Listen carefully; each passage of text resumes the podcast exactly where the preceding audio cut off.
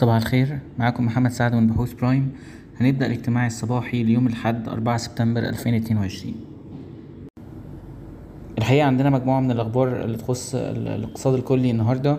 أولها هو تحسن هامشي في مركز صافي الأصول الأجنبية للقطاع المصرفي واللي سجل بالجنيه المصري سالب 367 مليار جنيه.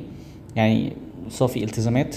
الكلام ده كان ليوليو 2022 مقابل سالب 370 مليار جنيه في يونيو 2022 ده يعتبر أول تحسن بعد تسع شهور من التراجعات المتتالية.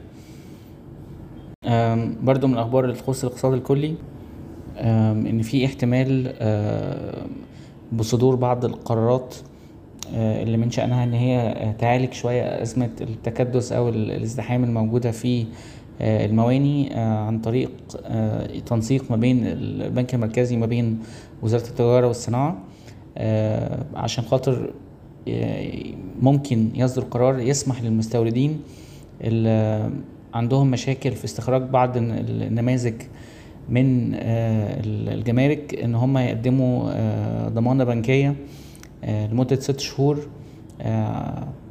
في المقابل يتم الإفراج الفوري عن ال ال الشحنات بتاعتهم الموجودة في المواني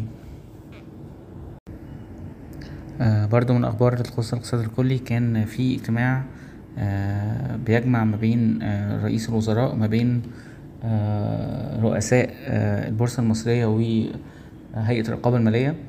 وخلال الاجتماع ده كان في تشديد على أهمية أو إن لسه برنامج الطروحات الحكومية يعتبر أولوية وإن الفترة اللي فاتت واللي شهدت تأجيل لبعض الطروحات اللي كانت متوقعة ليها إنها تنزل في البورصة كانت لظروف الأسواق العالمية.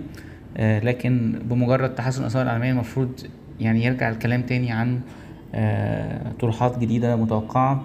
زي طروحات بنك القاهرة؟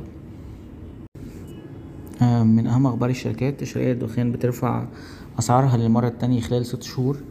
رفع الأسعار سببه بشكل أساسي ارتفاع في أسعار ال raw materials والمفروض إن الأسعار الجديدة بتسري بداية من النهاردة أربعة سبتمبر ألفين اتنين وعشرين. دي كانت أهم أخبار النهاردة. شكرا صباح الخير.